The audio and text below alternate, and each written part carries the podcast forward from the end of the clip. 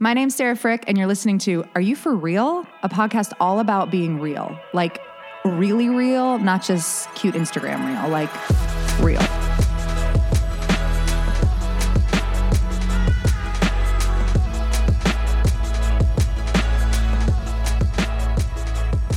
Welcome back to Are You For Real with Sarah Frick. Today we are sitting down with Tom Hodges, who is one of my dearest friends, to talk about his diagnosis with ALS. Uh, ALS is a nervous system disease that weakens muscles and impacts physical function. In this particular disease, nerve cells break down, which reduces functionality in the muscles that they supply. The cause is unknown, and the main symptom is muscle weakness. An example of that is picking up a cup or being able to walk downstairs or playing sports or starting your car, even. Medication and therapy can slow ALS and reduce discomfort, but there's no cure. We're also going to be discussing today how Tom found out about his diagnosis while his wife Jen was also going through treatment for her breast cancer. So let's meet Tom.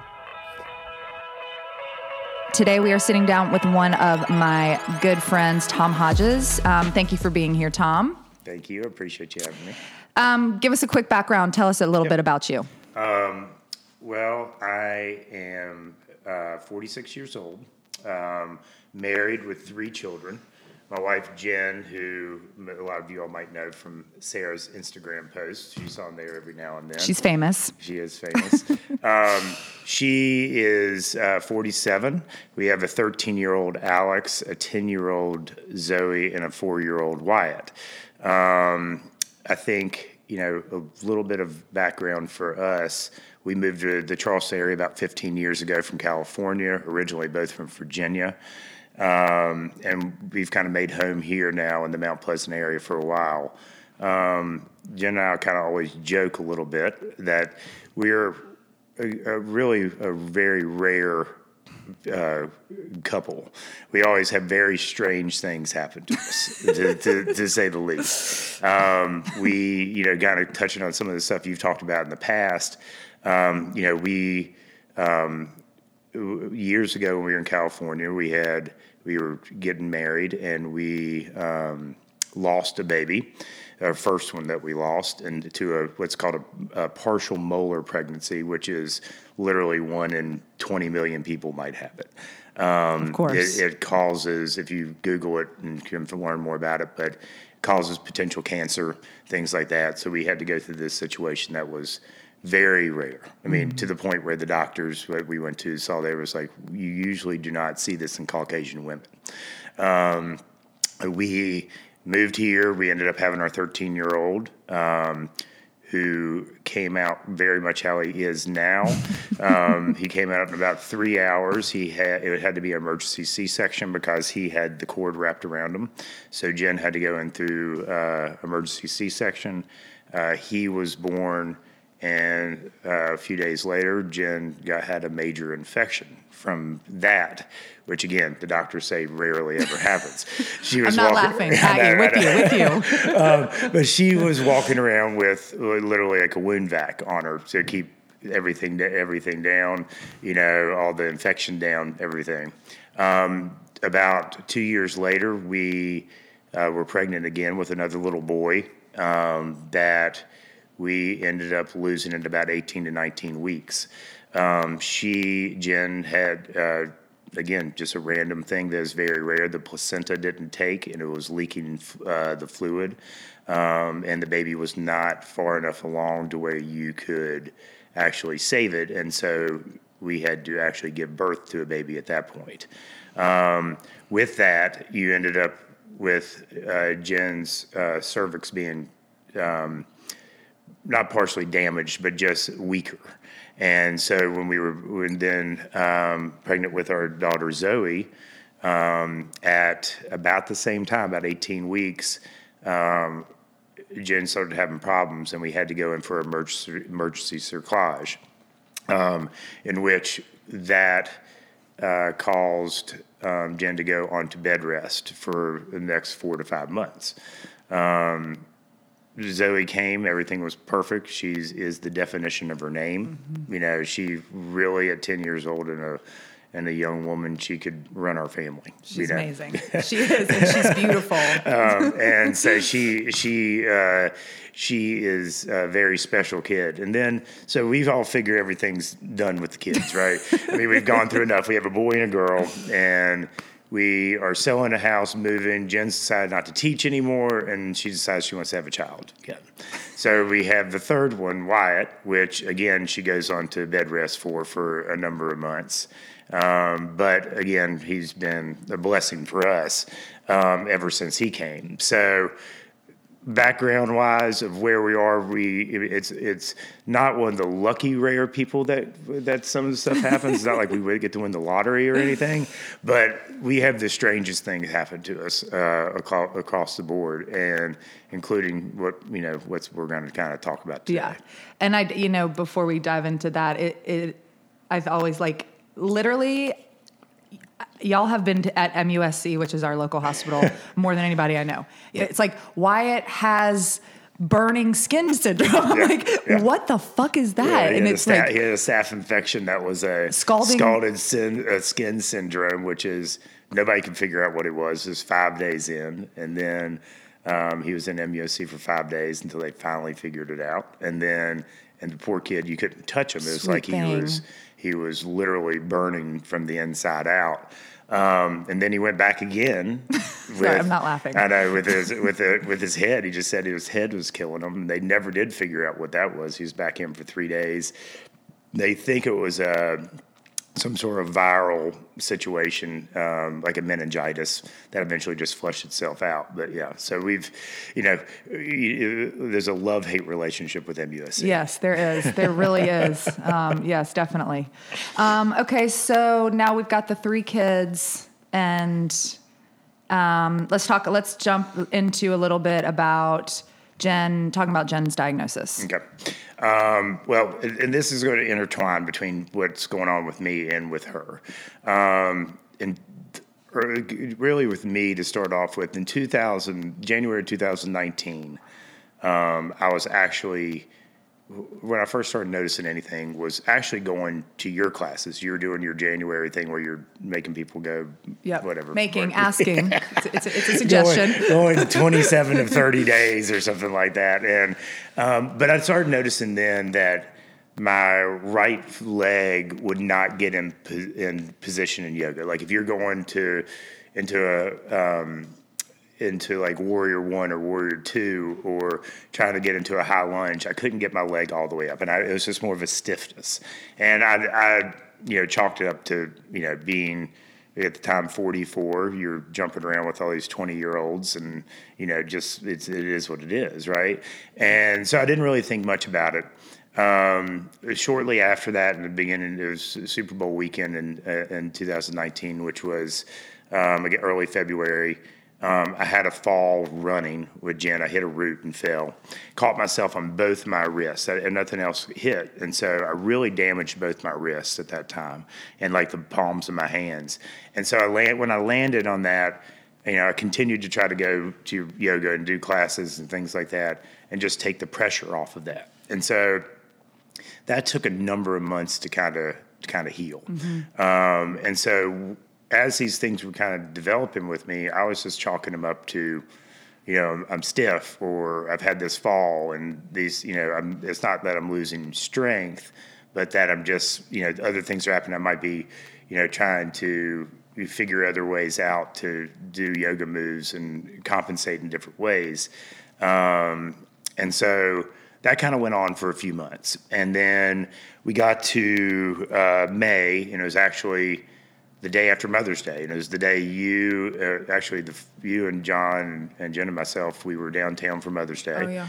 And we went out, um, had a great time, went, you know, went bar hopping, went, uh, ended up at Monza. Mother's Day. Yeah, right. uh, ended up at Monza for, for dinner with a bunch of people. We literally had a, a great day. Coming back across back across the bridge, blaring music, you know, blah blah blah, and it was we were having a blast. And you know, we woke up the next day, and as we said, I said before, we had you know three kids, and three kids go to three different schools. So our day starts at between six and six thirty. You drop one off at Your 7. day does. Yeah, yeah. yeah. uh, start, we drop one kid off at seven fifteen, one at eight fifteen, one at nine, And so it's like a, it's truly like a, a shuffle throughout the morning. And that morning we woke up, obviously a little foggy, and but Jen and I had had you know a good time. We had just really had a good connection of like how we were at that point in time with our lives, and um, you know we woke up and but we were running around, and I was I was kind of bitching about something, and Jen was like, you know what, I've got a doctor's appointment for my mammogram this morning, but don't worry about it. I'll I'll push it back, and you know, and and um, she's like, I'll take Wyatt to school. I was like, no, don't worry about it. I'll get Wyatt to school. You need to go. You've canceled three of them at this point. Mm-hmm. I was like, you've, you've, you know, you, you, she's been worried about this spot in her, in her breast. And so, um, I, it's like, no, you just go. You need to go. Right. And so I drop Wyatt off at school and I, and Jen calls me right as I'm dropping him off. I'm like, and she's like, hey, I'm finished. And I was like, well, meet, let's meet for breakfast. So we, we go get breakfast and we sit down at breakfast and we're there for like 15 minutes and she had an appointment at 8 and by 9.15 she gets a call from her doctor and you know anytime you get a call from your doctor you answer it but especially if it's an hour and right. 15 Fast. minutes after yep. afterwards and they're like you know you need to come back we've we, we see something that's on here um, we need to biopsy it and um, you know, at that point, your your life changes. Mm-hmm. You know, mm-hmm. everything changes, and you know, you can tell even with doctors who deal with this all the time through their voice and through what they say that there's a problem. Mm-hmm. And Jen was like, you know, I, she's like, I know something's going on. Um, so we jumped in. You know, everything, as I said, everything changes. Um, we jump in the car. We go to the biopsy, and you have now you know, I think this was on a Monday. Um, they they take her back in. They schedule the biopsies. I think that happened on Wednesday, and we had to wait until the following Monday to get any results back. Mm-hmm. So now you're living in limbo, which is absolutely the worst. It's the worst. And but they come back on Monday that she definitely has breast cancer. Um, and so now you're you're everything that you're doing, you know, everything that you've feels important or you're worried about, you know, is dropped. Mm-hmm. And you start thinking, all right, how are we going to handle this? And, you know, I think it's a lot, not everybody, but a lot of people's uh, inclination is just to be positive about it. Be like, oh, look, the, look, this happens, you know, we're going to have surgery, we'll, and we'll move on. Um, I think what a lot of people don't realize, and you know this better than anybody, is that, and this was me before this any any of this happened, but you think of breast cancer and you automatically think, oh, it's not that bad, mm-hmm. right? Everybody survives it. You know, the survival rates are really good. You know, what you don't realize is, is how how serious it is and how um, how much how much it just takes up of your life and the process it takes. Mm-hmm. Yes, there are some people who can have a surgery, or there's some people out there who can just do hormone treatment and and control it. Um, but there's also the people out there that have to go through the full surgeries, double mastectomies, you know, uh, chemo, radiation, ten years of hormone treatment and hormone therapy. You know, this is not something that you know people, you know, what people kind of think that you just automatically are going to be okay, and not to mention the mental anguish that you know the person goes through and the family goes through. Um, you know, with with Jen, you know, um, and you know, eventually she does have surgery for it. You know, when you lose both your breasts, it's a traumatic situation. Mm-hmm. You know, mm-hmm. your body changes, and I, I just don't think people really understand that, right. you know, until you live it. Anyway, um, and it didn't just to just as yep. her friend Jen, like she didn't didn't she never was one of those people that was like, I want to. She had this beautiful breast, you know, and she was so didn't want them to be too big and didn't want for it to be a thing and right. minus all the pain it, you're right it changes your identity yeah it definitely does it definitely does and you know um, so we spend the next that was middle of May, and we spend the next six weeks, you know, you know, and just jumping into it, and you know, and literally, literally figuring out what is um, what we need to do. Who do we need to see? How do we go about this? Everybody has an opinion on it, right? You know, um, everybody thinks you should be at a certain place or, or, or do or see a certain person. Um, luckily, again, you know, we have a lot of very good people in this area. Um, we settled on going to Dr. Megan Baker, who's here in town, who is just one of the most amazing people you ever Mm-hmm. She meet. is wonderful, yes. Um, and she was um, just such a calming force in it. You know, she is a, is a, a, a, a brilliant surgeon. Excuse me, but she's also a um, just when you talk to her, she speaks to you. She tells you what's going on, what's the situations are, and what you're what you're dealing with. And so um, we scheduled the surgery. Um, we decided to do a double mastectomy um, and scheduled the surgery for um, right after the 4th of July, so July 9th. Okay. So at this point, we're kind of gearing up toward that, right? We're dealing with the kids. We're kind of explaining to them what's going on. We're dealing with getting them settled. We're going to send my older two to my parents in Virginia and the younger one to Jen's parents in Virginia. And during this process, you know, I've kind of just not really thought about my health. Um, but toward the end of uh, June, um, I was going to play tennis with some some friends of mine, and I'm not a overly great athlete, but growing up, I was athletic. You know, I there's a few things I could always do. Right, I could always shoot a basketball, throw a football, and you know, and, and serve tennis. I mean, I could. Those are things that I was I was I was actually very good at. So um, I went to play tennis, and I got out there and. No offense to the people I was playing with, but I should have been better than anybody on the court. Yeah. And I was definitely the the the, the worst one. My timing was off. I couldn't I couldn't you know get my my my um, toss on my serve to the right points. Um, when the ball was coming, my right leg just felt like a step slow. My my brain was telling it to move, Yep. but it wasn't moving. Yep. And so I would I would just completely I would I'd miss things and. I was, so at that point, I was like, "This is, you know, this something's not right, right?" And so, and I'd noticed this a little bit with playing basketball with my son. I was like, where I could find, like, where I could shoot the ball from before. Now I'm shooting it. A, I couldn't get the ball there anymore, right? And so I, I, so I actually, you were at our house, um, and we talked about a physical therapist. And so um, I went to a physical therapist and this was July 1st, I believe, um, right around July 1st. Um, and um, because I was just trying to figure out what, you know, what's going on. So I explained to him what, what my situation was. He did a workup on me. He's like, you, you know, you feel strong. Everything seems okay.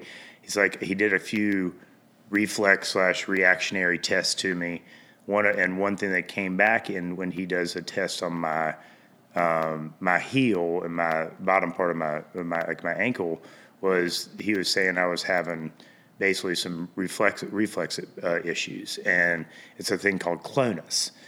Anyway, he's like, look, it's probably nothing, but you know, you the only way you get it cleared up is you go to a neurologist to make sure there's nothing there. And I'm like, all right, that's kind of a strange jump from being a physical therapist to a neurologist. Right. But I was like, all right, whatever. And my my little sister is a PT up in uh, Charlottesville, Virginia, and so I, I immediately called her. Uh, I was like, this is what we went through. This is what he said, and she's like. Yeah, she's like, I mean, I guess. I was like, I don't know if I'd even say that to people at this point, you know, with what he's saying is there. But, Right. you know, the only way you really do clear it is to go to a neurologist. So I called my doctor uh, immediately, and she was like, "Well, you know, best thing I can do is I can put you on the list at MUSC, but the first time you can see any neurologist is October fourth. Jeez. So you're four months out." But I'm like, at that point, I'm like, "All right, just put on the Yeah, put yeah, on the doctor." She's like, "But the first thing they're going to do is give you MRIs and do a brain MRI on you." And she's like, "I can get that done in a week."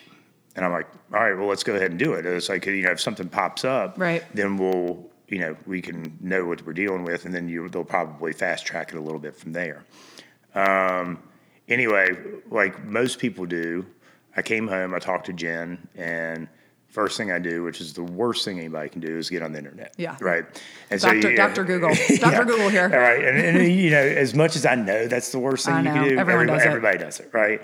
And and you hear the worst of possible things. It could be MS. It could be, you know, any any type of neurologic diseases. It could be, you know, muscle dysfunction, and you could it could be ALS.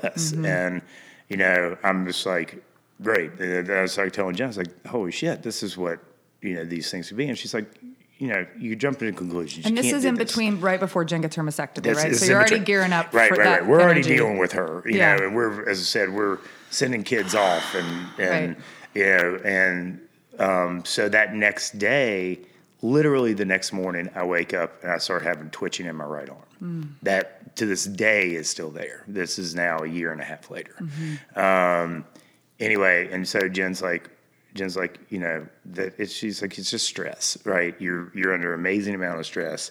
She's like, you you um, you know, you've all this stuff going on, and you know, I remember driving my kids to Virginia and to see my mom, and I mean, I really felt I've never felt that feeling in my life of of a kind of a helplessness. It's like mm-hmm. you know something's wrong with you, you don't know what it is. and I'm mm-hmm. like, have, I- have I had a stroke?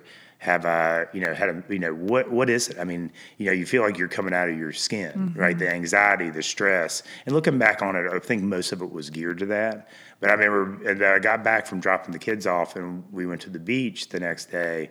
I remember being on the beach and just laying there, and like you have this twitching going on in your body, and you have the I'm having like these hot sweats, and it's just like you're almost like an out of a body experience. You're just like you're just feeling like you know you know this, what you know really what is going on with me, and um, Do you think it was stress at the time? Or I, I do. Bit of I mean, I think most of it was the anxiety and stress of everything that was yeah. going on, and I mean, that is a lot. yeah, and and on top of it, I think the worst thing, the worst thing most, most people can do is what I do is you drink. Yeah, Right. you, you deal with it with drinking, which in in turns, you know, of course, it's Fourth of July. You make excuses for whatever it is, but it takes you away from your your reality of what you're handling. Right. Right. And, um, so we get through Fourth of July. Everything's kind of still going on. The kids are gone. Um, Jen and I are now gearing up for the for her surgery, and this just tells you how screwed up a lot of our system is in general. But we get to the day before the surgery, the eighth, and at four thirty that day, I get a call from the doctor's office, and the surgeon's office, and they're like, "Your insurance will not cover one half of the mastectomy," mm. and I'm like, "We're going into surgery in 14 hours." And this is something that's been on the books now for weeks. And you're calling the doctor now to tell her that this is not going to happen. Right. And I was like, and so the doctor's office calls me and she's like, what do you want to do? I was like, well, we're going forward with it. You know, I mean, what I've missed didn't tell people earlier in this is that when Jen had her, her, um, her mammogram, she had always felt like there was something in her left breast, but actually everything was in her right breast that was there. So she still had this area in the left breast that she was concerned about. Right. And so we've got, so I, I tell them, I was like, well, whatever it is, we'll, you know, we're moving forward with Right. it. You know, you're not, we're not, you know, we've come to the conclusion that this is the best thing to do. We had spoken to so many people at this point randomly, like just in random places in restaurants or, you know, at appointments um, that had done like uh, lumpectomies that had just taken the spot out. And nine times out of 10, they had to go back and get the. That's get the what my mom did. She got a lumpectomy. Cancer came back. By the time it was back, it was in all her organs. and, and so they always end up getting the, the, having to do go back and have the second the second surgery, and so we were like, we're not doing that. And so anyway, here's our surgeon who is the, at the hospital at five thirty in the morning. We're supposed to uh, uh, she's supposed to go into surgery at at seven thirty or eight, and her first thing she has to do is call the insurance company and and explain to them that they think that this is a this is a necessity to do. Mm-hmm. And the insurance company was like, "Yeah, we agree with you, and give it to us." so what all they were doing was literally trying to see if they didn't have to pay for it, Yeah. right? And then they figure. Fifty percent of the people will be like, "Oh, well, we're not going to do it," then and they won't have to pay for it. So it, it's really screwed up. Yeah. that, that's what, or you know, we're dealing with, and the surgeon's dealing with at that time. Yep. So Jen goes into surgery. Um, we know at this point that it's in her breast. We feel pretty confident at this time that it's nowhere else. Everything, all the scans, everything that you that she has done has shown that there is nothing anywhere anywhere else.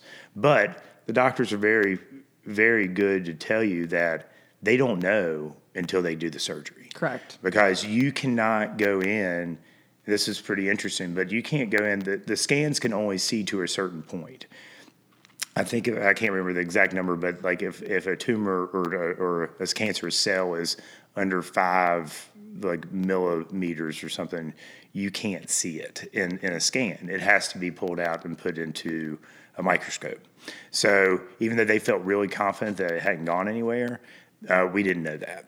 So you spend the next few hours while she's in surgery with you know with wanting to know what this is what's happening. Mm-hmm. And so I get uh, the first call I get from Dr. Baker during the surgery is she comes out and says the um, the tumor has gotten really close to Jen's nipple, mm-hmm. and so you know going into it we didn't think this, and so she's like I'm going to try everything I can to save the nipple, but I can't promise it. Mm-hmm. And I was like, all right, well you need to do what you need to do. Um, and the one thing that kept going through my head is here you are, you're going to have to wake your wife up after this and explain to her that something that she thought was going to be there when she came went in went under and went mm into surgery is now going to be gone. Mm-hmm. And you know that that's a tough thing to do. Absolutely. Um, and then she about 45 minutes later, I get another call, and she was able to save it. Was, she was able to save the nipple, which was a blessing I mean, it was really close, she said, but she was able to do it. And, um, but she's like, but when we pulled the lymph nodes out, we pulled two of them out, and one of them had cancer cells. Mm-hmm. So that changes everything. Yeah. And we know going in that that's what you're looking at, right? If if the if the lymph nodes are clear, you're probably just surgery. Mm-hmm. If they're not, you're probably you have a you know now you're really just starting your journey on it right because you've got all the other uh, uh, pieces to the puzzle you got to bring into it mm-hmm. and because um, going into it y'all were thinking maybe you won't even have chemo right that that and, and you know that's i think that's what most people thought mm-hmm. i mean mm-hmm. the oncologist thought the surgeon thought everybody kind of kind of really assumed that you know, they were very cautious about saying that. They mm-hmm. never would say Because I remember that. that. was what Jen was, was yeah. saying to me. She was, all right, if I can get through this and I don't have to do chemo, I can yeah. do this. Yeah, and she was right. just so scared. Yeah, and you know, and maybe you're naive about it. Maybe you're being positive about it, but you know, it was always a chance. But we we didn't think that that was going. But so when they found that, you know, now you know that changes everything. You know, you you now know you're going to have to go through chemo. You're going to have to go through radiation. You're going to have to do, you know, all of that, which you're, you know, you thought you're, you're extremely close to not having to do. Mm-hmm. Um, and the, I think the hardest thing is there's two things in my life that have been extremely hard. the first one's going to sound really strange, but most people understand this is when you put down your dog, mm-hmm, right? Mm-hmm. I mean, you are you are making a decision on another life that they don't have any say so in, and it's it's really one of the hardest things oh you ever gosh, do, right? I mean, but you but it's for the greater good, right? It's like you know it's one thing you need to do, but but that and then this with Jen, where you have to look at her and say I mean, the first thing she says when she wakes up is, "Was it in the lymph node?" Mm-hmm. And you have to look at her and say, "Yeah, it was." Yeah. You know, and and that's now where we have to go. Mm-hmm. You know, um, so that being said, we get to the surgery. The surgery actually went extremely well, um, but we know that we have to now build the rest of this plan where we go and it, once she heals which is a six week process where you have drains and she can't move her arms and you have to lay in bed. Um, she's going to have to turn around once she gets strong enough. You have to start the chemo side of it. Um, so during that, we get so we get there, get her back home. She's resting and everything. Um, I get my MRI done um, for my brain, for my brain MRI, and you know, surprisingly, I mean, you know, again, sometimes no news isn't good news, right? It, um, yeah, I say that with us for work all the time. Like in real estate, you like if you don't hear from somebody, something's wrong, Right. You know, if you, that's just how. uh, But mo- most of the time, that's that, that is the case. If no news is good news, but not in this situation. So when you see get a brain MRI back, and everything looks healthy, well, that's good news because your brain seems to be okay, but it doesn't give you any answers. And so when you start not getting answers, and I didn't know this at the time, but when you start not getting any answers on it, then it really starts narrowing down what it can be. Right. Okay. um, you know, if you have MS or if you have some of these other things, even like a dementia or something like that, it starts showing up on MRIs. Um, so anyway, that being said, I did that. Um, nothing came back. Um, I still had till October 4th before you see a, neurologist. Um, I did- went to see a neuro um, um, surgeon uh, just at South uh, Southeastern Spine just to get their views on it. Uh, they did another uh, cervical spine MRI on me, uh, which didn't show anything. Um, and they again were like, you know, look, it could be numerous different things, right? Um, but the MRIs keep coming up clean. Um, so at this point, the twitching is now gone into gone into both arms. It's go, it's happening, you know, more and more. Um, the the balance and the strength has really st- started to go a little bit more. It's harder to run. It's harder to to you know, as I said, uh, the play, playing tennis or playing, you know, even golf stuff like that has gotten harder and harder. And toward the end of August, um, we we've now started having to start Jen on the chemo, on chemo. So she's now going into chemo uh, once every two weeks.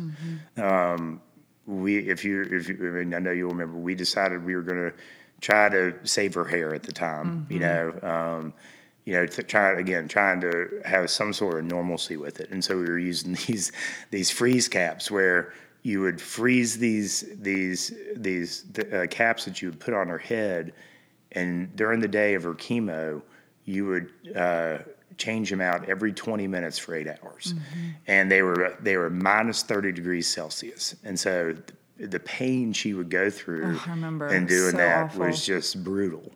And you know, and God bless her. I mean, after to trying it twice, she's like, "I'm not doing this." But like what our listeners don't know is that Tom would come with a cooler, Yeah. like from their house. he would bring the cooler and he would do it for her, and it was like, I it's gonna make me cry, but I just remember being there, and it was just like you were put it on her head, and then you were just hugging her because she was in so much pain, and it was just like it was so hard to see someone you love so much in that pain. Yeah, and it was we joke about it though. It was almost like it was it was a weird scene, right? It was like I had this cooler full of dry ice, ice, and every every, every twenty minutes this alarm would go off, and I'd have to put these like rubber gloves that go up to my like up, up to my uh, It was like a science experiment. right?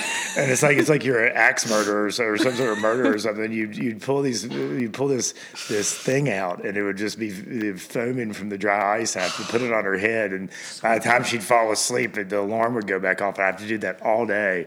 And finally, you know, she's like, "I'm just not doing this." Yeah. And, I, and I get it. I mean, I get it. Yeah. And um, you know, and you know, in retrospect, I wish we would have never done it. Um, but you know, again, you don't know, and you don't know how people are going to react to stuff. And so she really, um, you know, after after she did that, um, the chemo went started going a little easier. But she was pretty sick. You know, she was in bed, she'd be in bed for a few days. Um, you know, you, you know, it's your kids. It's really hard for them to see that. You know, um, and you know she would. Um, you know, eventually the, the hair started falling out until, you know, eventually over at your house one night, she decided she was going to get rid of it. And I think it was, you know, it was one of the best things she did. I mean, I think it made her, you know, not worry about that anymore. Um, so uh, getting back to me, we had gone through a number of MRIs, been to a number of different people, and still I haven't gotten to the neurologist yet. But at this point, in the end of the end of September, Um, Jen's going through her chemo. Um, I'm still working and everything like normal. I have clients in town on the, toward the end of uh, September of 2019, and uh, my friend Sean and I go out with the clients, and we're leaving a friend's house that night, probably you know uh, 11 o'clock or so. And I get up to leave, and I walk out the front door, and we had been, you know, obviously been out to dinner and had drinks and everything, and I completely my leg stops. I completely fall down the stairs, and I can't get back up. And um, you know, I I look at Sean. and I was like, something's wrong. You know, I was like, this is this is past the point of like this is just something you know uh, physically that's wrong with me. Right. And I told him, and I said, I was like, I think I have ALS. I was like, I've been reading about it. I was like, I think that's what it is. And I came home that night and I woke Jen up and I said, you know, this is what it is. I know. I was like, I hope it's not, but I know it is. And, you know, so we kind of got our got ourselves together and we went to the doctor's appointment on October 4th. And um, you know, you I, I hate to say it this way, but there is a reason out there that you get to the best people you can for anything you do. And unfortunately, a lot of people can't, right? I mean, I luckily have the ability to um, through people to get to get to certain doctors if I need to. Right. Um, that being said, I didn't at this point. This was just a random neurologist at MUSC. Mm-hmm. And the good and bad sides of MUSC, MUSC is a learning hospital, which gives them a chance to do so much stuff that you can't do other places. One thing I forgot to say about the rarities in our life when Zoe was eight months old, she had a hemangioma in her eye. Mm-hmm.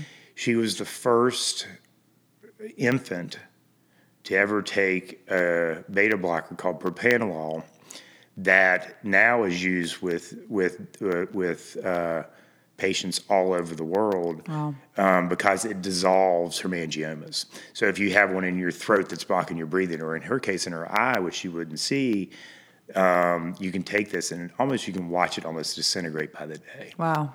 And but you know, MUSC, that our pediatrician wouldn't touch it. Right. He's like, he's like, I can't take that risk.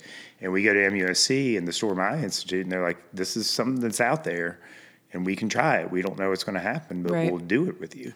And so you have that good side, right? But on the bad side of that is you also are sitting in front of a lot of doctors who are students, mm-hmm. and it's not their fault, but they also are learning how to handle things. And so I go in for my physical exam, and the student, the student or, not intern, but fellow or whatever he is, does his workup on me, and then he brings in the neurologist, and he does the same workup, and they come back and like you're having, you know, issues with your upper and lower uh, um, motor neurons, basically, um, and they're like, you know, this could be still a lot of things we have to cancel out, um, but there's a lot of things on the table, you know, and it could be from, you know, things like it could be AIDS for that for Right. for a stretch of mind, you know, because it covers it hides itself, but it also could be ALS, and so. You know, probably was something I shouldn't have done, but on the way before I left, the younger doctor was in there. I was like, "All right, what do you think this is?" Mm-hmm. And he looks at me and goes, I think it's ALS. Mm. And, you know, you're like, I remember that. yeah. I mean, you're like, holy shit. You know, how is this even possible? You know, my wife's not even through chemo Right. that we've been dealing with now for five months. And, you know, your your head just goes everywhere. Yeah. You're, you're like, you know, from reading, you know, you have supposedly you have two to five years. And, you know, I'm talking, I'm thinking about I have a three year old. I mean, you know, Yeah. am I going to be there for him to, you know, go to school? You know? Yeah.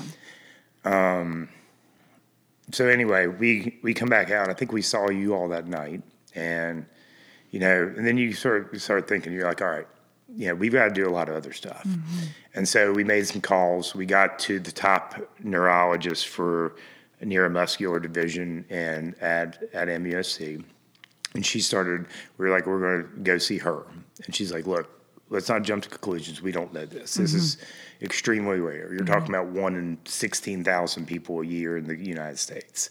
Um, that number's probably gone up now because they diagnose it better now than, than it used to. But she's like, let's we got to get through some tests, and so um, we started in with tests, um, doing a lot of physical tests, a lot of blood work, um, going through you know everything you can imagine, um, and you know the end of almost a year ago, um, we sat down with her, and she was going through everything.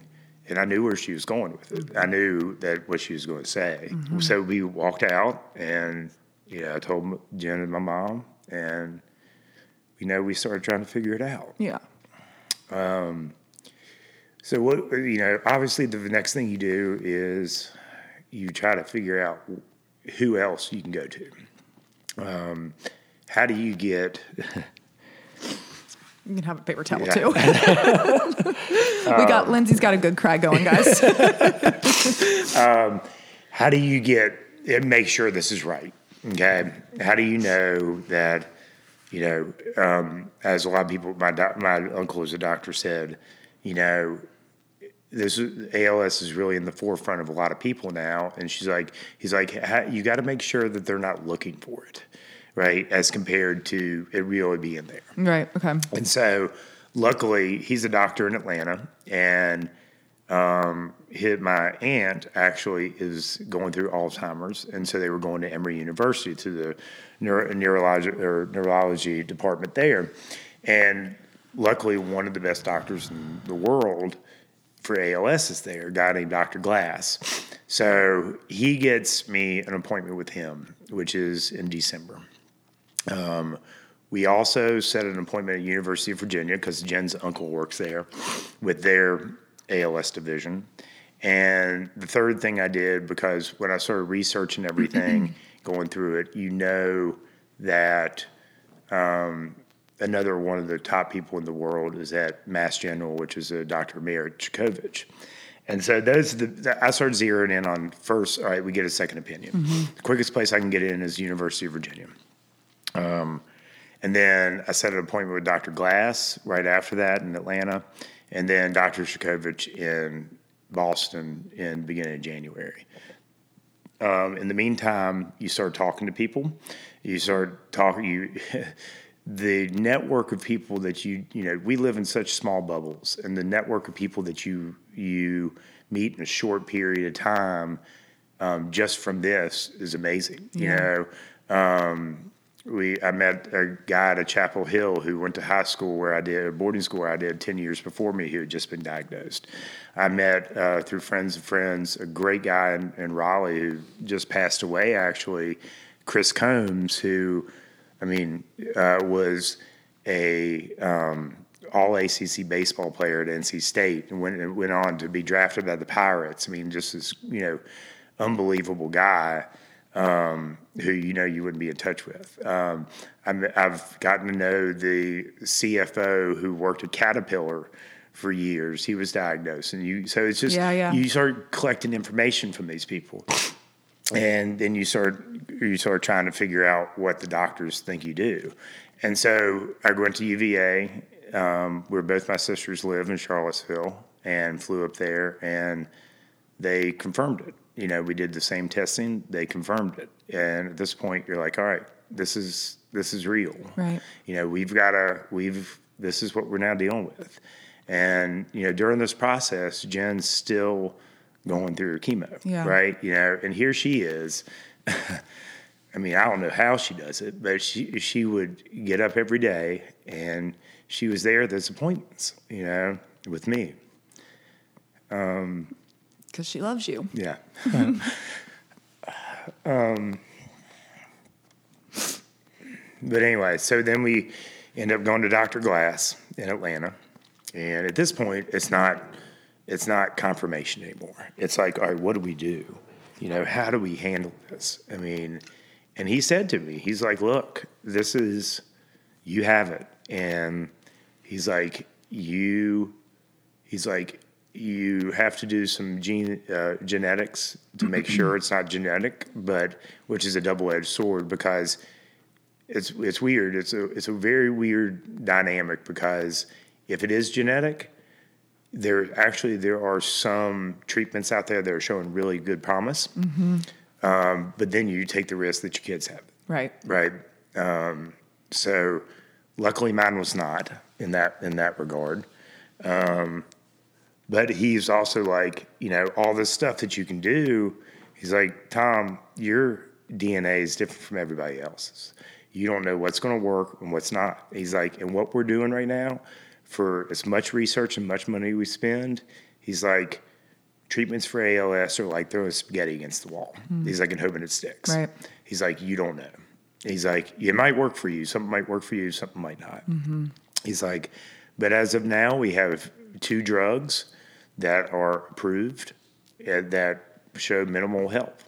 You know, he's like, so what you do is you get on those, you research clinical trials and try to find things that you think, you know, you believe in, and you get into occupational therapy and physical therapy and just try to keep yourself strong.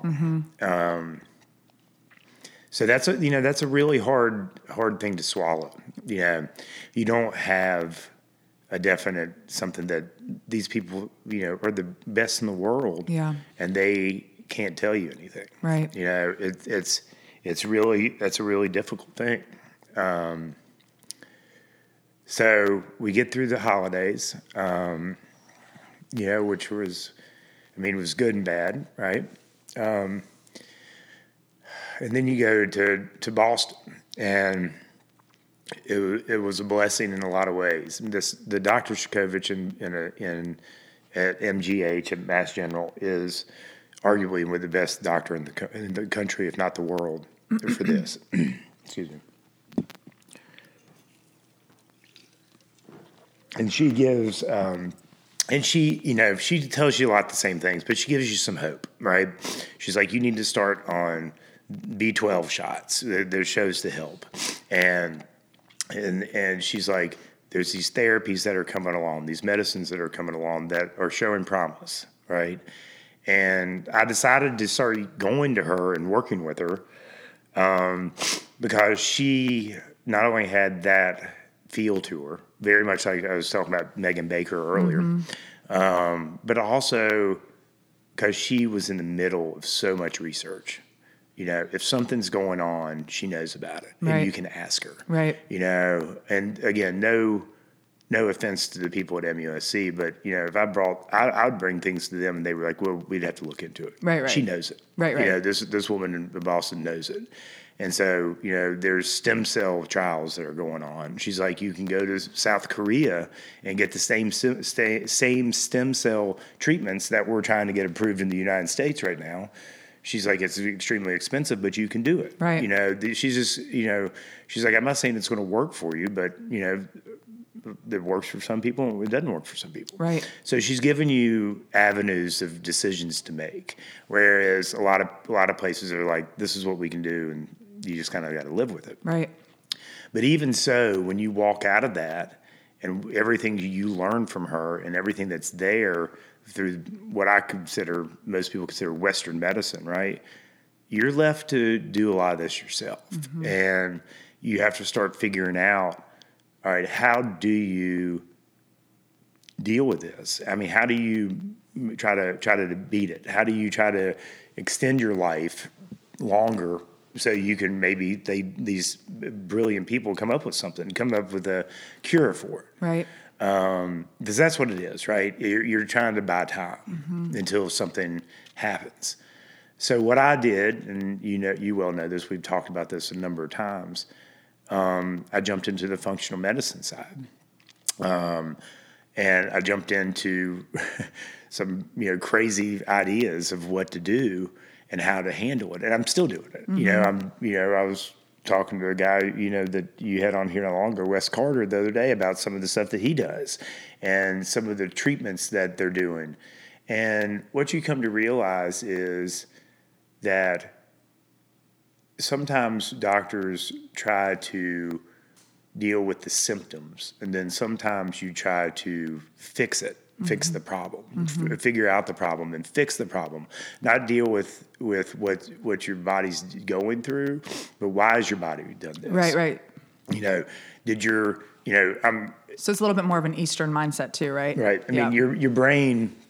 I mean, is this is this something that your brain's created? You know, have you, you know, is if your body and I'm a true believer in this, and I'm probably not the best example of it, but I believe it is if you could put your body in the best position. If your body's created this disease, it should be able to heal it, right? I mean, So, if- yeah. Right. We like anything. A lot of things we do in life. You know, if you cut yourself, your body heals it. Right. And so, if in the same way, can can your body heal this if you give it what it needs? Right. And so.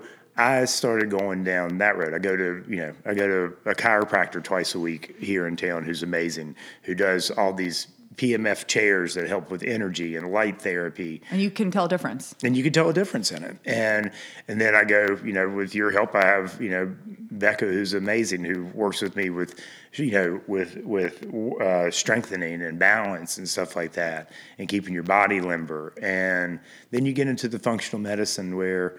I've gone and you know I've gone through a few of them. I've gone through a lot of different testing, but what I've come to realize is that you know, my body has things in it. It has heavy metals in it. It has um, mold in it. Um, I need to, you have to try to pull that out. And the thought process is if you can pull that out and your body can run efficiently, then instead of it wasting all its energy on trying to trying to deal with these things in your body that shouldn't be there, it can try to work on healing itself. And you know, I'm working with a doctor right now in Seattle, and she's like, you know, if you really break it down, if you look at your regular blood panels that you do with um, any Western doctor, my, everything looks great. My iron looks great. My blood counts look great. But if you really dig into it and you start bringing in the liver function and your liver enzymes and things of that nature, all that's really screwed up. You know, and she's like, your liver is not processing properly. She's like, you've got to get get it so your body is detoxing properly.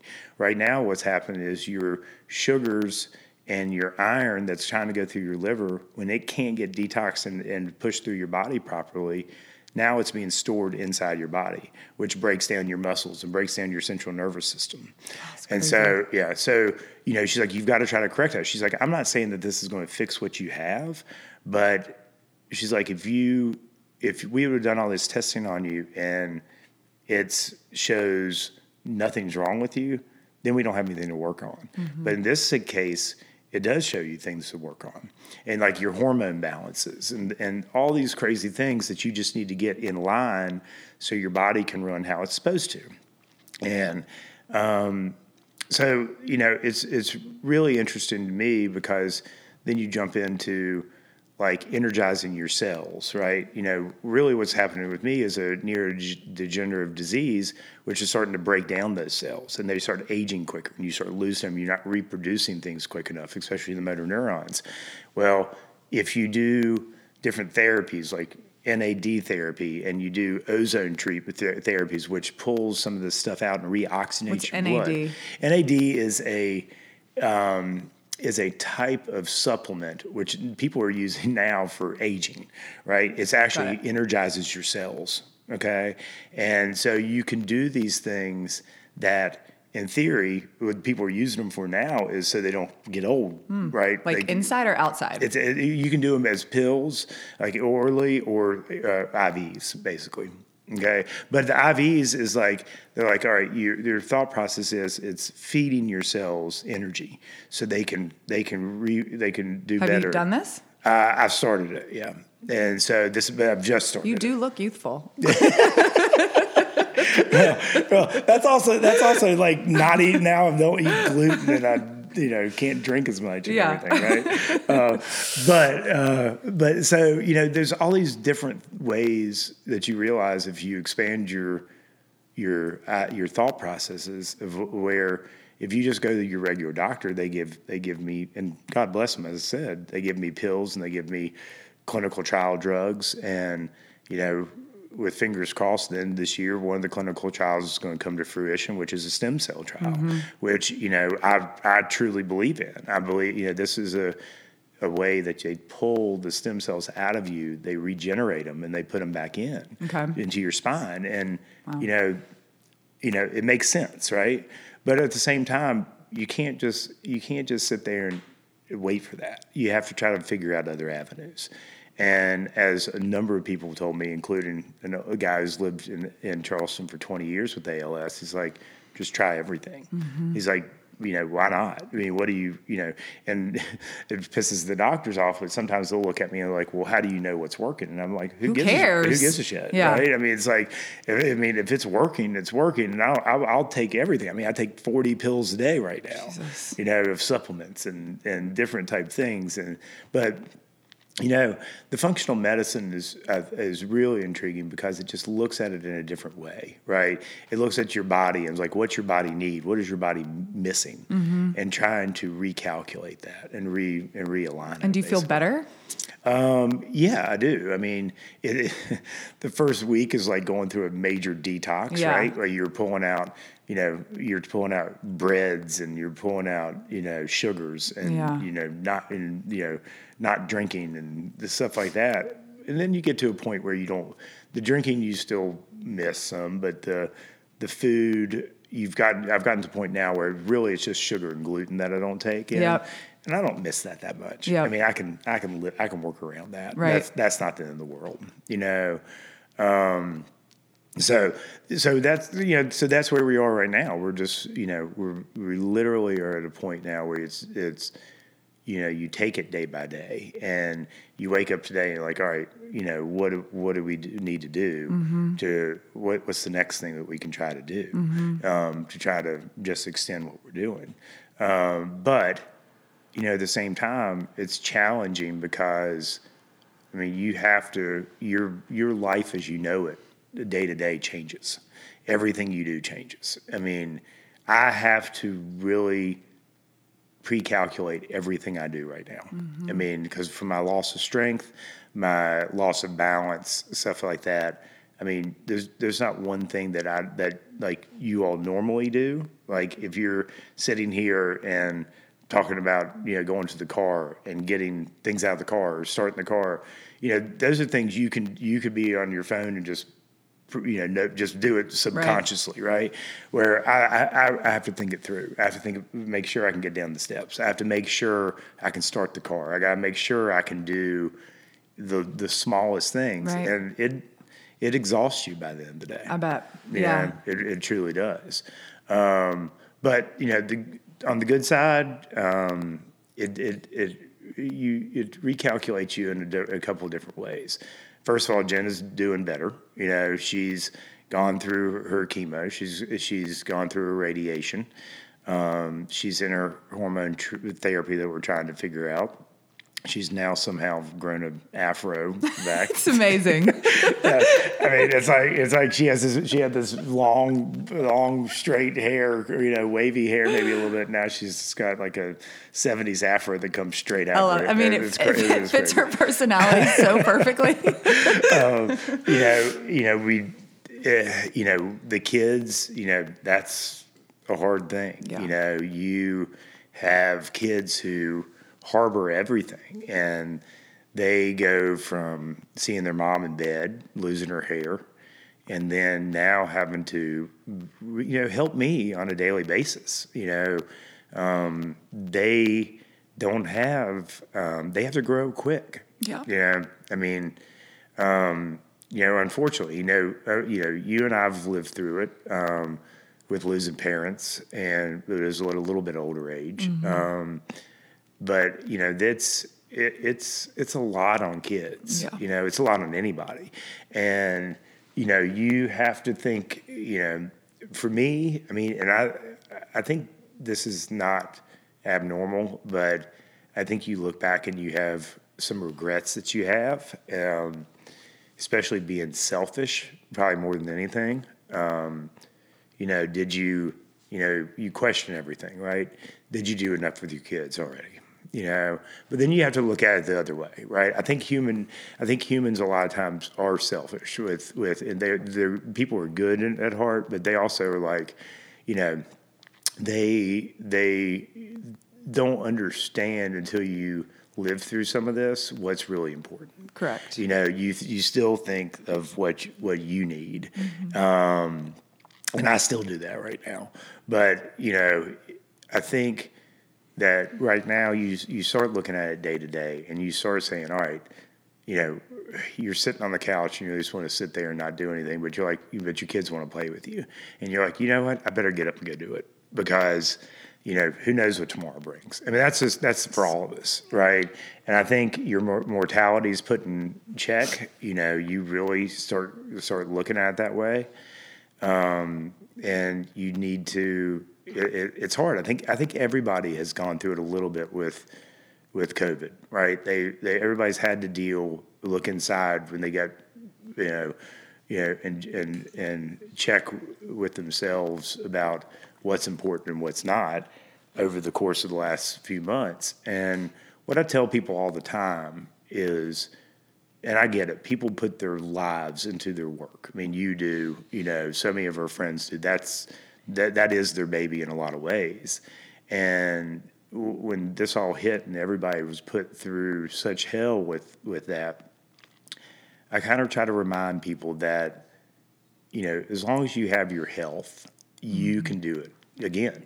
Right? It doesn't matter what you know, you'll come out the other side, and if you're healthy, you have the opportunity to to do whatever you want. Mm-hmm. And I, I, you know, I take for granted. I, I took for granted a lot of that. You know, um, what used to bother me and worry me with you know house payments and cars and where people are and who's going to this party and blah blah blah. That shit really matters, you know, when it comes down to it. Um, you know who you know who you're with, you know whatever, you know it just doesn't matter. And um, you know I took for granted my you know my health in the way that you know. uh, I, you know, I can't play basketball anymore. I can't, you know, play tennis. You know, you can't go in the yard and play soccer with the kids. Yeah. You know, um, and you know, you hope that comes back, but you don't know. You know, um, and so that's you know, people have to you know keep that in mind that if you have your health, then all the other stuff can be done. Yeah. You know, if you don't, then it doesn't matter. Yep. So Very true. Very, very true. Um, so I know you and I spoke the other day about some of the things going on in Yep. legislature. Is that the way you say it? Or do you say legislative? Legislature? yeah, with, the, with the legislation, yeah, no, I got you. Yeah. So let's let's talk about it. Okay. Because it's very important. All right, I'm going to probably give you a quick, uh, boring, brief history though of some where I come from a little bit with this. Okay. Okay, um, you know this, but uh, I grew up in a town in in in, in the mountains of Virginia um, of about 7,500 people. Uh, It's a very small place. I was I was lucky, you know. That's it's where my mom grew up. Uh, I grew up with my grandparents there. I grew up with uh, aunt and uncles there, great aunt and uncles. You know, like a lot of a lot of my family was from there. Excuse me. Um, and um, you know, I grew up in a situation where we saw those people. Um, my grandfather was uh, the was the pediatrician in town. Was one of the only doctors there. In the in the fifties, uh, during the polio epidemic, um, he Wytheville, the town that I grew up in, was actually a national disaster place. It was quarantined Wow. for the for the whole summer. There was nobody allowed in and out, and he was the doctor who stayed to deal with all the all the kids. And this is where the iron lung came from, and and March of Dimes started from polio. All these crazy things, and there are stories from my grandfather. My my grandmother took my mom, and and the other and her, her siblings to a place outside Charlottesville and stayed there for the summer because you know the, there's kids I mean literally getting polio da- daily in in Wytheville and there's a whole generation of people from there who have have limps and disabilities because of that um, but my grandfather would leave during the weekends and he would drive to see them.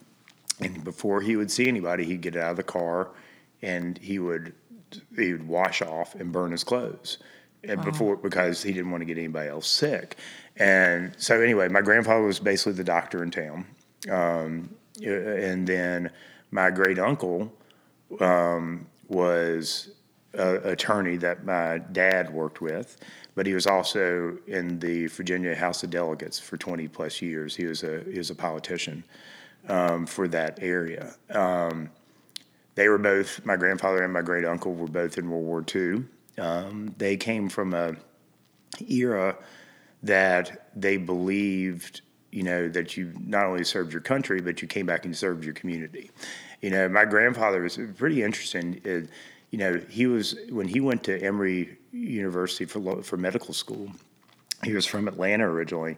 They taught him to expect to give two days a week of free health care to the community. That was what was taught in medical school. It's like you got to expect to treat people and not expect anything for it. Sounds because you, yeah, yeah, pretty good. Yeah, right. I know. So you, you, but that, and that's how he he really lives his life. He he he was they you know he was a doctor, but they really didn't have a lot of money because he would still treat people in a very rural place that's it was fairly poor. He would still treat people that were you know that didn't have money. You know, he would make house calls and he would he would go from place to place and you know if the people could pay, they'd pay or they would pay when they could. But mm-hmm. you know, he wasn't going to turn somebody away just because they didn't have money. And my great uncle, who's who was in the Marines and fought in Iwo Jima, came back, and he and my my great aunt both went to the University of Virginia for law school. She was literally very similar to how Justice Ginsburg was. She was one of the first women to graduate from the University of Virginia for law school. And they were both very, very political for the area, but my great uncle especially. Um, but he, you know, he was very um, influential in the area of making sure that part of the state of Virginia got money for because there were people out there that just couldn't have uh, couldn't have schools and couldn't have health care and couldn't have you know all these different things and so he he really worked a lot of his life to be able to get the state to help support that area my my dad and my mom. My dad was an was an attorney. You know, I, I obviously was lucky. My um, my mom was a school teacher for twenty some years. Um, I was one of the luckier families there. But we grew up in a town that was. Um, 50-50 white and black mm-hmm. you know and, and, and you knew everybody. I mean you mm-hmm. played sports with everybody. You sat in classes with everybody. You i mean it's so small that you you know you knew and my mom taught most of them right? Mm-hmm. I mean that's you say when you go around town you would see people and they knew who you were. Right. and which is good and bad i guess at times right? But um but you know my mom and dad also had that feeling of like where you had to help other people out right?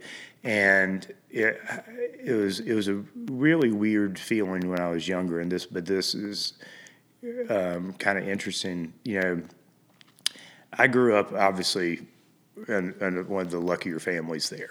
Um, and so I would, you know, my mom would buy me clothes. I'd have clothes. But when I didn't, when I grew out of those clothes, she would give them away and she'd give them to other families. And I remember being in elementary school and middle school, and you know, I'd be wearing a shirt one week, and you mm-hmm. know, somebody in that class, my class, a friend of mine, would be wearing it the next week. Right. You know, and it's a really humbling experience, even though you didn't know it at the time. That it, it was just a we- awkward feeling, mm-hmm. you know, because there's, you know, you would definitely have sh- clothes on that were pretty, you know, you- you've been wearing for a while, and people knew they were yours, they were passed on to other families. Right. And but that's, you know, just I think just kind of part of what we grew up in is like, you know, it was much more of a community feel because you you're such a small town, and you, I mean, people really did, you know, try to look out for everybody in that in that town, no matter what was going on. Um, so when all this happened with me, with the with ALS and everything, you know, I think like most people who who get a diagnosis like this and go through this, whether it's you know Jen with cancer, or with you with your mom, um, or your stepmom, or whatever it may be, um, you you you always feel a need to give back to what you're dealing with. Right. You know, and that's not just, I mean, it's not just like the people who take their time to talk to me when I was first going through it, right? I mean, that's that's a definite. You need to talk to people who, who are going through it so you can help them. But also, what can you do on the on the bigger scale that you can that can bring awareness to it or help in some portion of it? And um, unfortunately or fortunately, I don't know. I'm not a fundraiser. That's just not what I do. I just, I'm not comfortable um, asking people for money, probably to a fault sometimes. You know, I just that's not in my DNA about Yeah. how I feel about it. And then trust me, there's so many good organizations out there right now that that need money. There's, you know, ones like there's a guy who's helping us out from a, uh, a group called Pro, uh, Project Main Street that, you know, he basically just collects money to give back to families who need it for who are dealing with ALS because it's so expensive. For, you know, especially as you get further in the progressions, it gets so expensive, and um, you know, there's Project ALS that that does a lot of uh, a lot of research and raises money for research. And the same thing with you know where I go at, at MGH, the Healey Center. They they do they raise so much money for research. Um, and then there's uh, then there's also a different branch of it, basically, which is what we're talking about right now with the legislation that's going on for not only ALS but for neurodegenerative degenerative diseases in general, or you know what I kind of uh, say is high risk um, or fast acting diseases, right? Um, and there is a group that I've been following and I've really enjoyed following is, is called iamals.org. And the guy who started it, it has ALS for the next three or four years.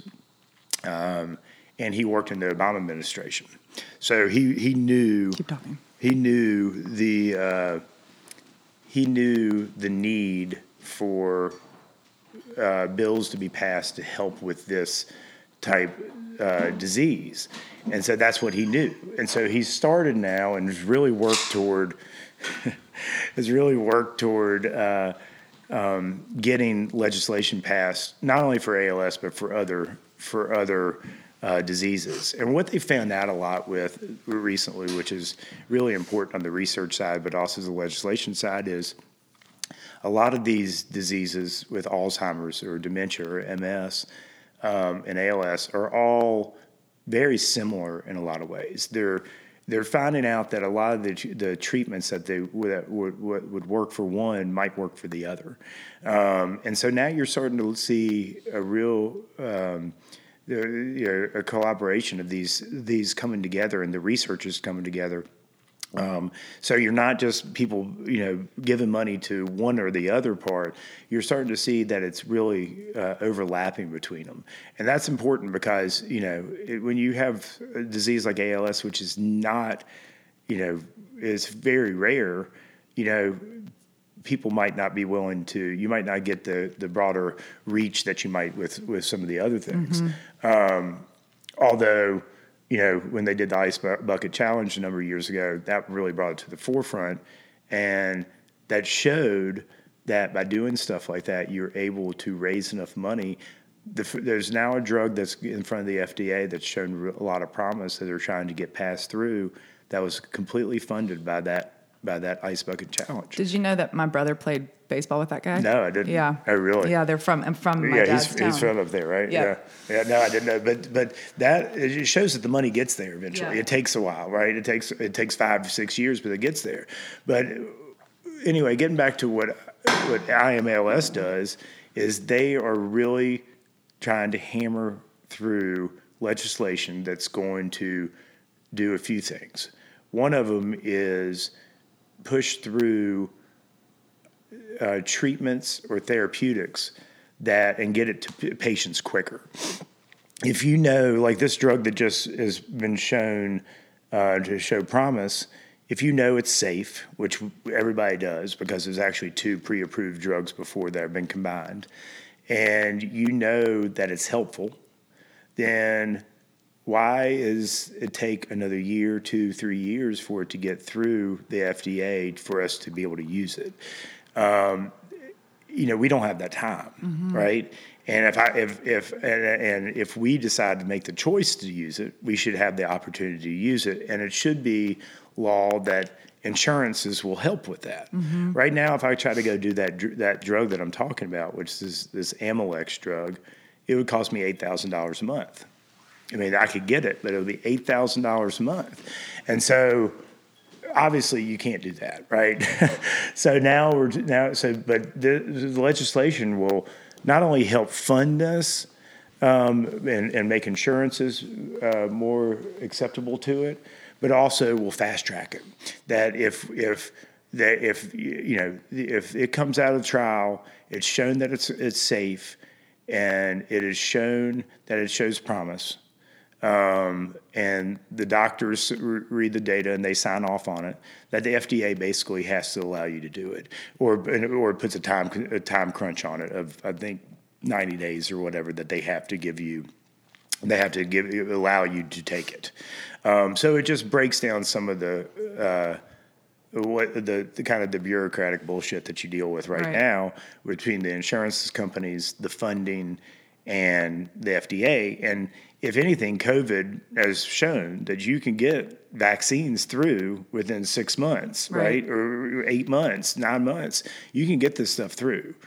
Um, the other part of it is that they're putting in that they're putting in is that it's um, uh, going to allow people um, not only access to it, okay, but it's going to it's going to allow the FDA to, to create its own um, department within it for neurodegenerative diseases.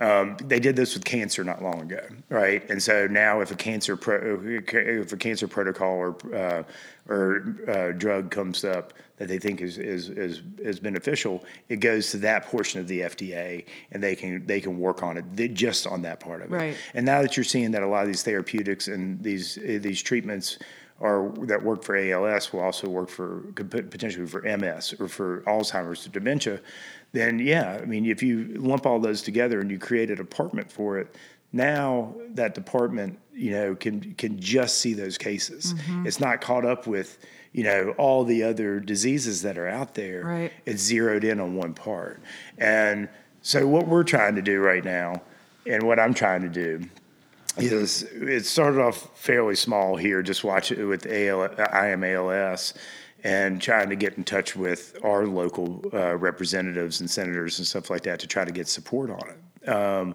and um, that's what we're trying to get the word out for right now that people can go to imals.org you know, read about these these different uh, these different bills that are going to the Senate and the House.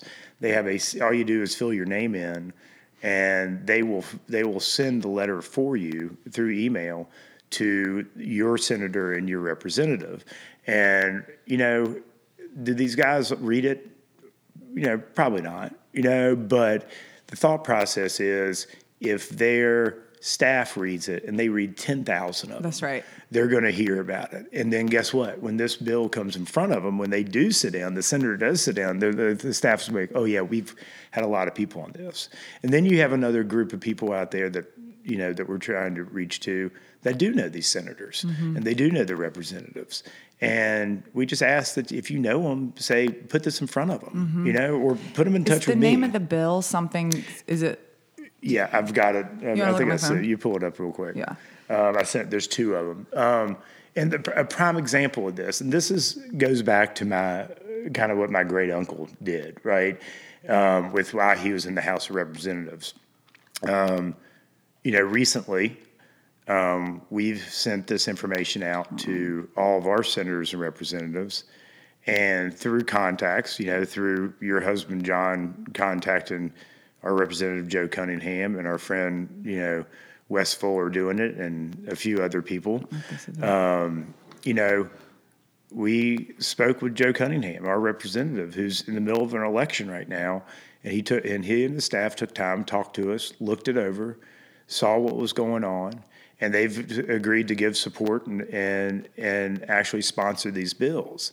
And you know what that does for me is, I think in the situation right now, it gives us some sort of hope that there are people out there who do things that are above politics right mm-hmm. now. I mean, we live in such a crazy time with the politi- politicians we deal with right now that you have this uh, Joe Cunningham who is in the middle of a, a major election. Um, he fights an uphill battle somewhat because he's a Democrat in a Republican area, mm-hmm. um, but he's he puts that aside with and with a lot bigger issues out there that are being dealt with on a bigger on a bigger scale. And he sent me a personalized letter the other day saying, "Hey, he's thinking about us. He's, you know, he is um, he understands these bills and this is something that he's going to support mm-hmm. and you know that that says a lot about him mm-hmm. it says a lot about how our representatives should be mm-hmm. i think in government right now and it takes me back to how my my great uncle was that that's something that's going on that's bigger than you know, just the bigger picture with with the politics right now. Absolutely, it's about being human. Right, exactly. And and you know, to me, I mean, I've I've I sent that letter out obviously, and I sent it to some of my friends, and you know, I've had numerous people say to me, say, "Hey, I'm you know, I'm going to vote for him just because yeah. of that." He's, Joe's a good guy. Yeah, yeah, and he seems, and he, he you know, he, and it, that, but that's that's what you want, right? And that's what people want. I mean, we, we could talk about politics forever. Yeah, yeah, yeah. I know we, we don't, all have all day. yeah, exactly. Um, but um, but you know, getting back getting back to the legislation, you know, the one that he uh, that the House is looking at is a, is an accelerating access to critical therapies um, act, which is, as I said, basically that is gives you access to these therapies uh, for critical type patients like myself um, when they come about and they and they're there, it gives me the opportunity to use them if I want to, right? And and this is not something that is, you know, uh, that has not been tested. It's not unsafe. It's not anything like that. It still goes through that portion of it, but it gives us the ability to make a choice of whether or not we want to do it before yeah. it gets held up with with um, um, held, held up with the FDA. And then the one in the Senate that's coming up, and I'm I think you might go like, yeah. Yeah, there you go. The yeah, there you go. Let me do it. This phone's a piece of shit. Let me try to get rid of that. I think you have to hold it. Oh, you do? I hate phones. I don't Give it to me. It's, uh, it's, the Promising Pathway Act, is what it is with the Senate. I, I, I know that anyway. Yeah. Um, and, it, and, it, does a lot of the same thing. And you know, I'm not going to lie to you. There's there's other parts of the bill, right? I mean, there's going to be funding that's in the bill that they have to approve with. Um, you know, and there's always going to be people who who you know are going to see issues with certain parts of it. Um, but at the same time, when it gets back to you talking about being human, you know, I, reason I want to get in touch with people and get in touch with senators and representatives and talk to them is I find it really hard to believe if I if I tell people my story and what's going on, you know, in a, obviously in an abbreviated version of this, but um, that they're going to look at me in the eye and tell me that, that they that they can't help, right? You know, and you know, these senators and, and, and representatives, I, I, really respect them for the amount of time that they spend on a lot of stuff. But, you know, they don't see these bills a lot of time until it's getting ready to be voted on. And if you can get it in front of them and you can put a face with the bill, I find it that that's going to be give it the best chance to get pushed through. And as I said, there's a very promising, you know, um, therapy right now. It's a stem cell therapy that's coming up that that is the same one that I would have to go to South Korea to do mm-hmm. if it's mm-hmm. not passed here. That if it comes back in December and shows promise and the data looks good, you know, if this is passed, I could start beginning of next year doing it possibly. Right. If it's not, you know, it could be a year or two, and we just don't know what that's going to look like. Right. And you know, it should it should say something to people that my options for that stem cell therapy are to wait for our government here or fly to South Korea right. and spend sixty thousand dollars every two months to get it. Jeez. And you know, if you know that it's if you know it's safe and you know that there is some some help to there's some benefit to it, then I think it should be left up to me to make that decision, and it should be made accessible. and I think that's I, I, th- I really do think that that should be part of the role of our government is to is to help us with that, and and not get it not get it bogged down with everything else. Yeah, I agree. So, yes. so anyway, with that, with that, you go go. I mean, if you if people go to iamals iamals dot org, you can you can find this information, and um, you know if there are people out there who do have direct contacts with uh, senators or representatives, whether no matter what state it's in. Um, you know, I'm happy to talk with them. You know, you know if they if they'll give me 15 minutes, you know, to to and send them one page of information, you know, just so they can at least know it's there. That's all I can ask for. Yeah. You know, then I feel like we've done we've done what we're supposed to do on this side of it. Yep. I agree. Um, well, before we part, Mm-hmm. um, Jen sent me something for you. Oh, she did. Yes. okay. now you're gonna make me cry. That's okay. I'm probably going to cry through it too. She said, This is so, you know, you guys have heard Tom's amazing story, and most of you, I don't know if all of our listeners know me personally, but I think a lot of them do follow me.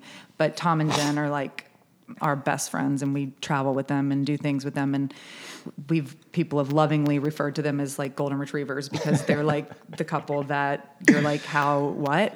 they're both beautiful people inside outside and they actually really love each other um, which is refreshing and they john and i have said this before but we both look up to both of you guys you have a really strong marriage and a beautiful family so jen said my sweet tea Today and every day, as you rise and shine, I see you facing the challenges and hardships and making them into opportunities and second chances. I see you finding the good and the bad, making the bad a passageway to becoming more grateful, more loving, and more in the moment of life.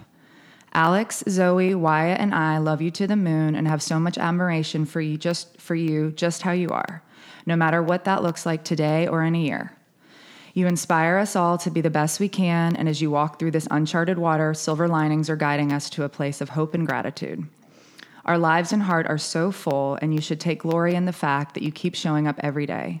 I proudly am and always will be right beside you every day. This is love. It is magical. Love is circular. Love is a soul connection. You are my biggest wish, my star shine, and I will continue to stand tall with every with you every day I have. Nothing will ever change the immense love I have for you. Let's keep on flying high, my love, through the silver linings of life together. Love, Jen. She's the best. She is the best. She is the best. And I'll say this. I mean, uh, just on that note, I mean, and I probably didn't do it enough justice in talking already. Um, how I go about my day to day right now is based on how she did it already with her with her cancer treatments. I mean, she somehow found a way every day to find the good in it and um, to put it, you know, past her, even when she didn't feel good, and she would she would find ways to be um, positive about it. And this is this is kind of strange, but in a roundabout way, she reminds me of my dad uh, when my dad was alive. My dad was one of the people who um, was he he had this innate ability to when he, anybody was talking to him to make you feel like you're the only person you're talking to, mm-hmm. and that that that conversation was the only thing that mattered to him. Mm-hmm. You know, and Jen has that same ability she totally does. you know, and that you're the most important person. And, and the fact of the matter is, you are at that point. Mm-hmm. You know, your story and your situation and what you're talking about is um, what is the most important thing to her. And, you know, I've been lucky that with my dad, when he was alive, he was, you know, in, in an interesting way with everything that we dealt with growing up and you know when it came to uh, politics and stuff like that he was a very independent person. He mm-hmm. always said to me he's like you do and you vote for who you think is best for the situation at that time mm-hmm. not what what anything else goes. And that that not just goes with politics but also goes with with what you do in life right? It's like you need to do what you feel is in your heart's the best thing to do for the situation. Mm-hmm. And Jen's like that. You know, she has that ability to look at a situation and say, all right, not really what I want to do, but what's the best thing to do Mm-hmm. for this, you know? And she and she's you know tried to teach me that over the years. Same, same. She is You know, she is a special so, person. I mean, she. I'm, I mean, I think we all are, but I'm extremely lucky to have her that I get to wake up to every day. you are That's for sure. One day, one morning, you're gonna wake up and I'm gonna be in between the two of you. Me, the kids, and the dog. exactly. Well, we have all the rest of them in the bed I the know, I know, same. Well, um, thank you so much, and guys, um, for our listeners, please, please, um, it, iamals.com. Uh, dot org. iamals.org. Right now, before you do anything else, you've already spent the time listening. Pull over your car at your desk, at your home, go to this website and send these, send to, you can directly send to your senators or in Yeah, legislation. they- you you can go on. You'll find it on their website, and you you'll go on it. And basically, all you have to do is fill in your information, and they will fill in the letter for you, and they will email your representative and senator for you. Yes. You, you, it is it is as bad as simple. My mom figured it out. She can't even turn the TV on. Know, so, So that's your that's your job today, listeners. Don't worry about rating and reviewing us. I want you to send this, send that link to everybody you know. Send this podcast around, um, and you know it takes a. That story was very captivating, and I and I know it. So Tom, thank you so much. thank and you. I um, appreciate you giving me the time to talk about. it. yeah, yes. Um, but if you do want to rate and review us, you can just give us five stars. Okay, we'll see you next week. Bye.